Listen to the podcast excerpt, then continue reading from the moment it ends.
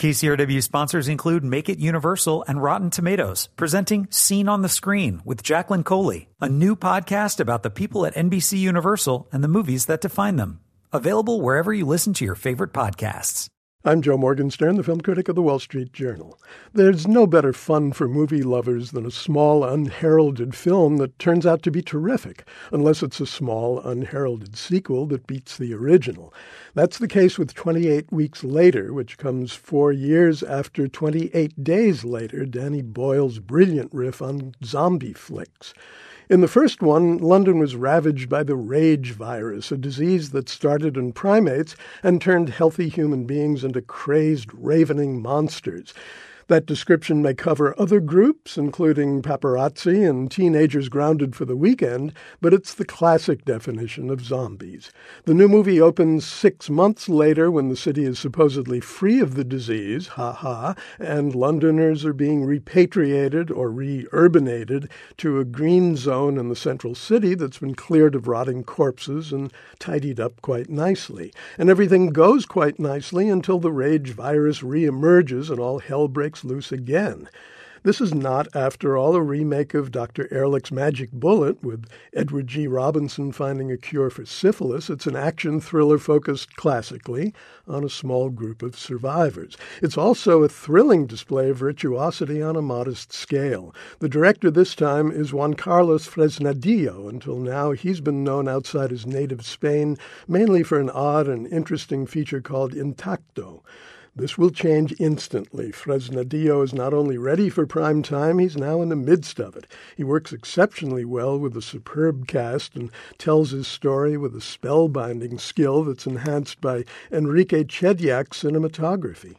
28 Weeks Later doesn't depend on big moments, but it isn't short of them. The firebomb cleansing of Canary Wharf, an inspired helicopter chase, a night vision venture into the underground, and brace yourself when this one comes around, a husband and wife making not so nice in a hospital isolation chamber. Certain words should be reserved for special occasions. Abysmal is one of them, and Georgia Rule is as special as occasions get. Think first of a script that combines the tortured family relationships of Long Day's Journey into Night with a variation on the shattering accusation in The Children's Hour. Then imagine, if you can, the story played mainly for laughs as a smarmy, disjointed sex farce with Lindsay Lohan as just the sort of out-of-control kid that recent stories and rumors have painted her to be. At the start, her character, Rachel, is being relocated from San Francisco to small-town Idaho by her desperate alcoholic mother, Lily. She's played by Felicity Huffman. Lily's plan is for her screwed-up daughter to spend the summer in a kind of single-camper boot camp run by her grandmother, Georgia. She's a strict, God-fearing, tough-loving Idahoan played by Jane Fonda. Fonda's performance is dislikable, but Georgia Rule is a pantheon of unpleasant performances. No one escapes unscathed except for Georgia's pet canary. He chirps cheerfully on cue, but he may have been computer-generated. Georgia Rule was directed by Garry Marshall. It's all about healing, reconciliation, and forgiveness, but there's no reconciling the relentless comedy with the darkness of the content.